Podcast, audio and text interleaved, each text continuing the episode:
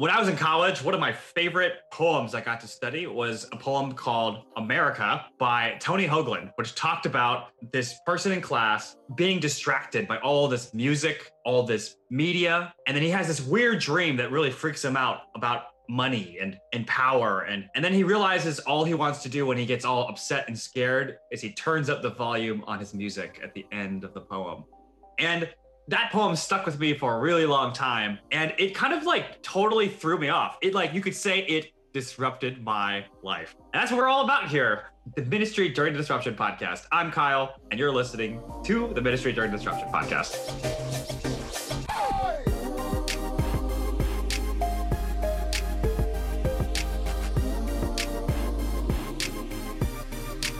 Hello, hello, and welcome to Ministry During the Disruption. I'm Kyle, your host, and today joining us is our senior amusement correspondent, Steve Tamayo.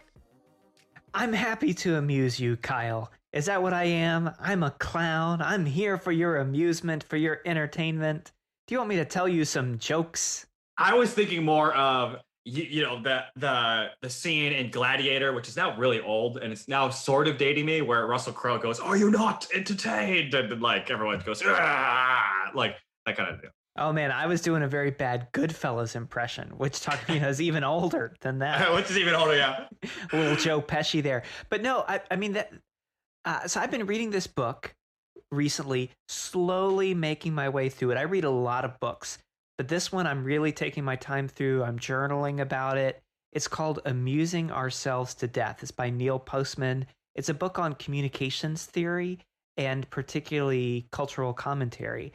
And just this week, there was a post in the Gospel Coalition. So whenever you're listening to this, you may have to dig way back into the recesses of time to find this article by Andy LaPoe, who used to be an editor with InterVarsity Press, on this very book, on amusing ourselves to death and what that means for our culture and our society at this time.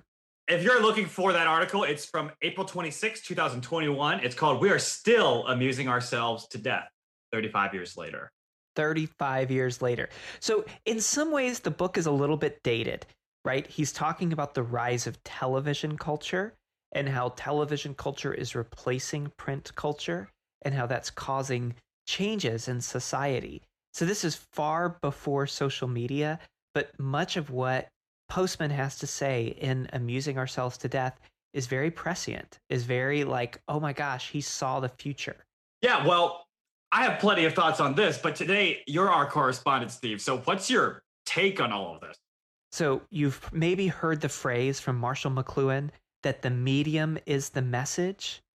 Well, what I would say is that the medium makes the messenger. The medium makes the messenger. Okay. I think I'm following, but help me break that down for me. What does that mean? So when you're communicating through print journalism or through books or you're reading books, that medium, it shapes you. If you're trying to figure out how to communicate an idea and the medium that's available to you is a book, then your brain shifts into book frequencies to help you communicate your idea in book format. And if the medium that's available to you to communicate your ideas is a television medium or a video medium, some kind of visual medium, then you're going to start to communicate in those sorts of ways. And this is where I think is most relevant to our podcast audience, is that if the medium that's available to you is something that feels like a conversation, like a podcast, then that also shapes the messenger. So the medium shapes the messenger. So like I watch a lot of movies, I become more movie-like? If you are making movies. Oh, okay. The difference between a filmmaker and an author is a big difference.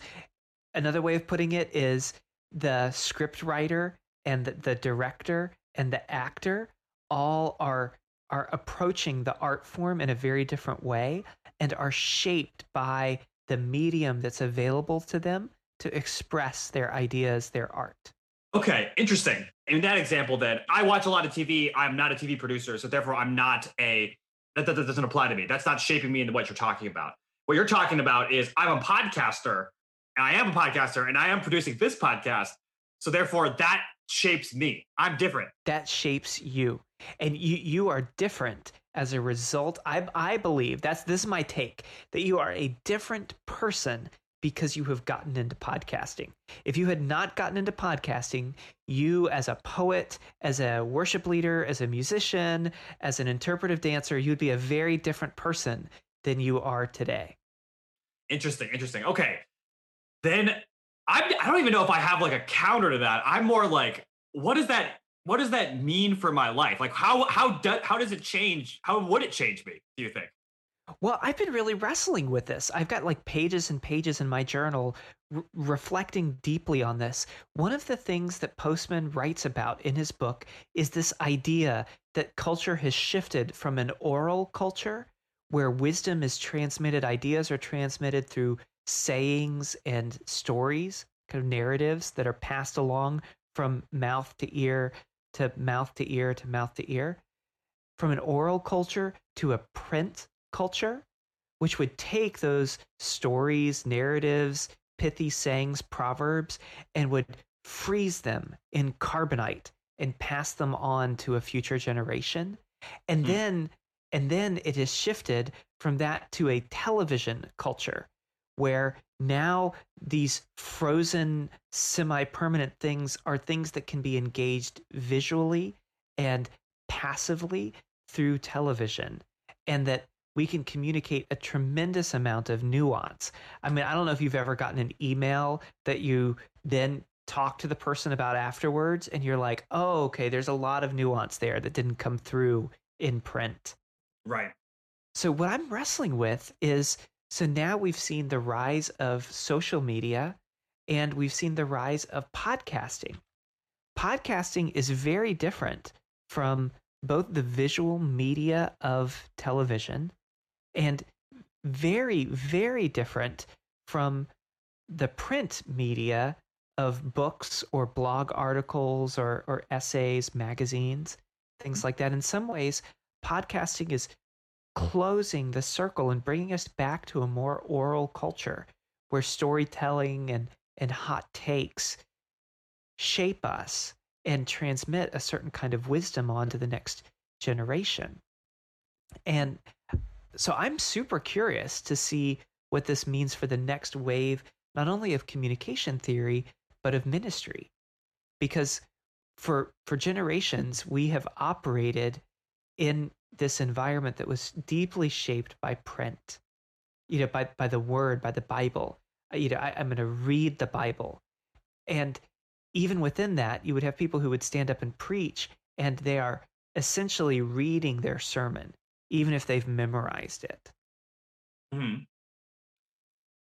Well, okay, so there's like so much there for me. Like I'm thinking about even right now, I'm on my phone, I've gotten invitations to different apps like Clubhouse or Locker Room. I don't know if you've heard about those.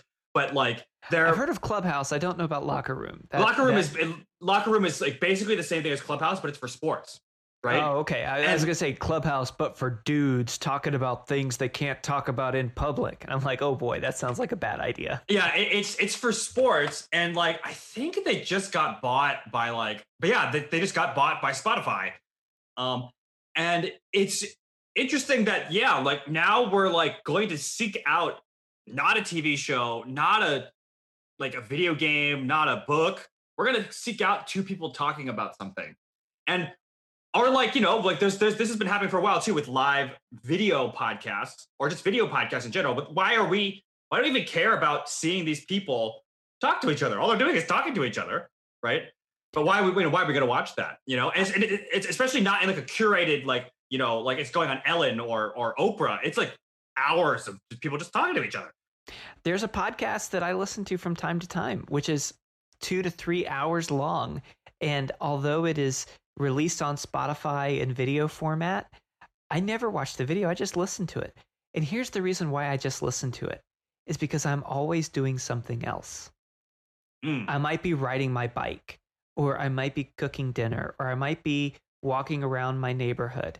And I listen to a lot of podcasts. I mean, I do that in part for work, in part for pleasure. I listen to Better Than Seven Sons. I listen to The Daily Red. I listen to The Centering Podcast. I listen to all of these InterVarsity podcasts. The Art of N is just releasing a new season. But I also listen to news podcasts, and I listen to science podcasts, and I listen to politics podcasts and things like that. I'm always, always, always doing something else while listening to a podcast. And you can't really do that as easily with a video. Right, right. So you're only having one medium, audio. There's not multiple mediums that are engaging your senses. Even with the book, right? You're holding something, you're looking at something, and you're thinking about it, right? There's more than one of those things. While I'm listening to a podcast, I could be washing dishes or riding a bike, physically moving. That's not being engaged by the podcast. I'm looking at the world around me, not engaging with the podcast, only listening, engaging with the podcast. Well, so you said you're going back to the beginning. In some ways also, I mean, yeah, we are, but we also went back to the beginning already. We did radio. Radio was the thing that rose up before visual, and it had this boom, right? Where there's all these radio stars. And then MTV and video, basically, video killed the radio star at some point. So, are we kind of returning to that as well? Well, so I would actually push back against the video killed the radio star. I think what video did is it made pop music on the radio not as successful because people were watching music videos. But then you saw in short order, the pop music took that space right back over through Napster, through iTunes, through Spotify. So people may not be listening to the radio, but they're back listening to pop music. And MTV hasn't shown a music video in 20 years, right? MTV is now a reality TV show that has nothing to do with music. And so I do think that what you saw with radio is that the emphasis in radio shifted to talk radio.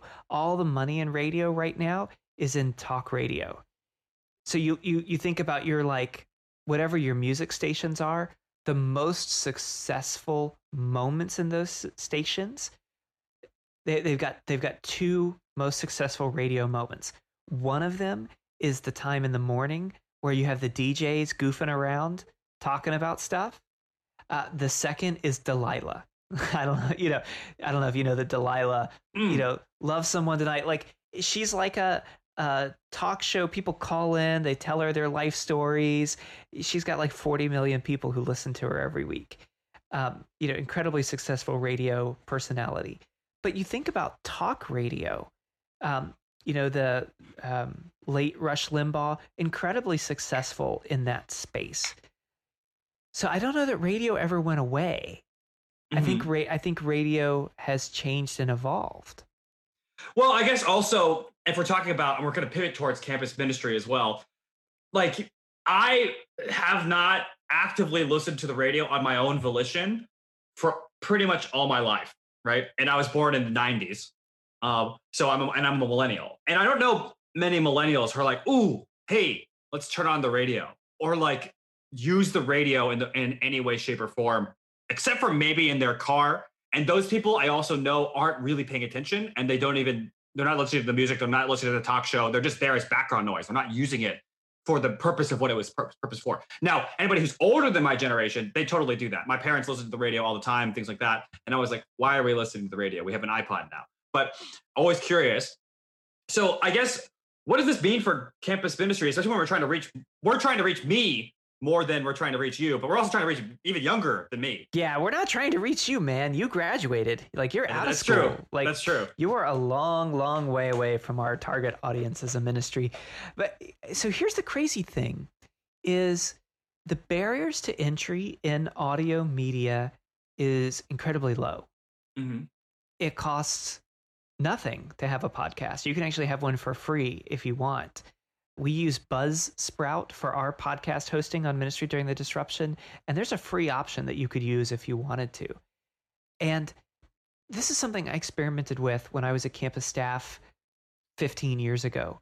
We would have our large group meetings, and I would record the large group talks and drop them on a podcast before podcasts were a thing, before Apple Podcasts existed.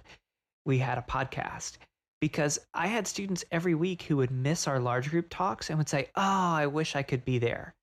And I had a blog that did the same thing, that kind of shared, here are things that we didn't get to talk about at large group, but wish we had the time for. The barriers to entry are so incredibly low. With an hour or two a week, student leader, faculty, ministry volunteer, campus staff person, if you're listening to this, with an hour or two a week, you could produce some very simple content that would give people access to meaningful discipleship material that could really help them. And I wonder, for some of us in the midst of this disruption, if there's not an invitation from the Lord to experiment with a medium like this. And I do wonder how the Lord would shape us, because I do think that the medium shapes the messenger. Right. So if we were to try to experiment with this, I think if you're not familiar with the medium, I mean, for me, actually, I started in college in my final year, just trying to do podcasts because I was trying to record some of my friends and I just talking for fun.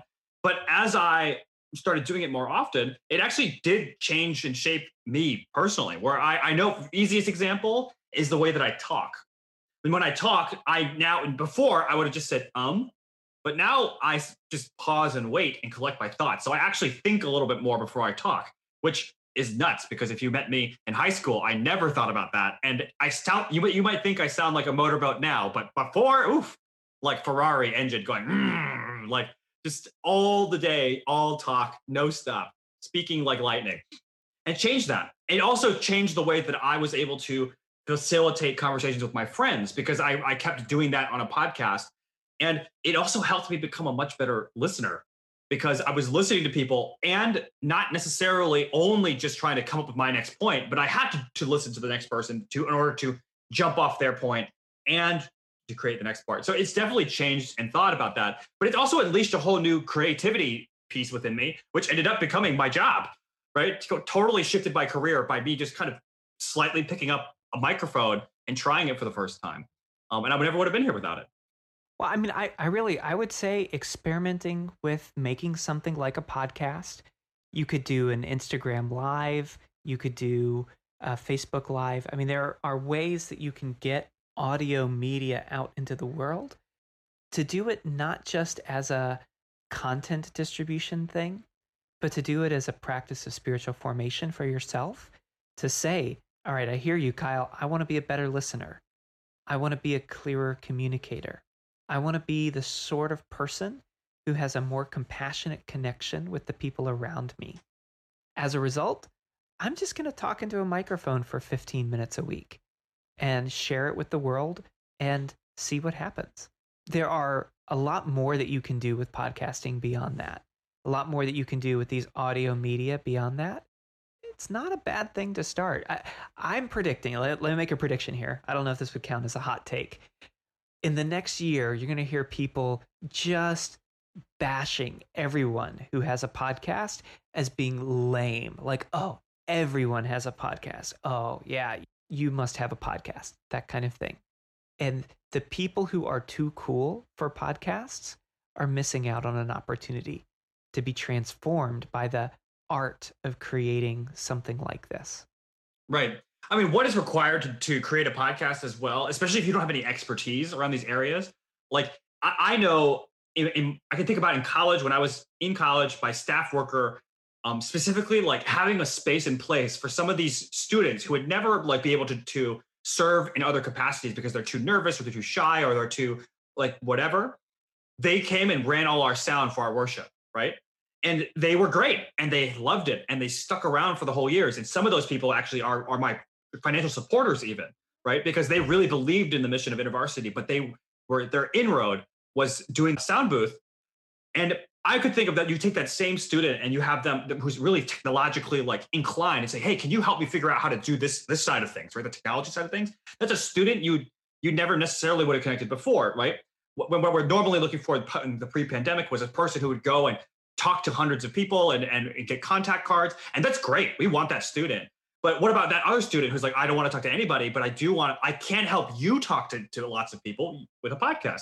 And I think that would require a different form of leadership. It would help you grow. It would help you learn more. And it could hit you, and, you know, talk about network mapping. That's a totally different network map you've never hit before. Well, and there's also another layer of spiritual formation that's available. So not just ministry strategy, but also that formation piece.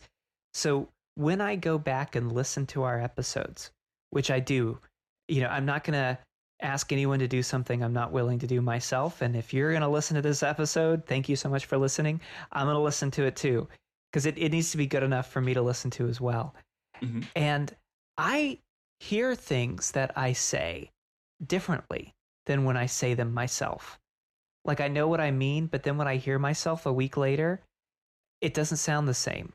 And that's actually really helpful for me to learn a little bit through that medium, to see and to hear how I come across. You know, how's my tone sounding? I find that incredibly helpful. It's also great to get feedback from other people on our ideas, our opinions, what we're saying, what we're feeling, how we're communicating. So when I get notes from people who listen to the podcast and they say, hey, I love the way you said that, or hey, I didn't understand this thing that you mentioned, I get some of both of those. It's incredibly helpful for me from a formation perspective, that I am communicating in community, not just to community, but in community, and it's shaping my communication. And I do think that there is something really valuable to saying, as a missionary, I'm going to go to where people are. Mm-hmm. And if thousands and thousands and thousands of campus ministers, college students, faculty are listening to podcasts, I don't want our voices to be missing in that space. One of the things I'm incredibly proud of in InterVarsity during this disruption is how many podcasts have launched featuring voices of people who we might not hear from otherwise.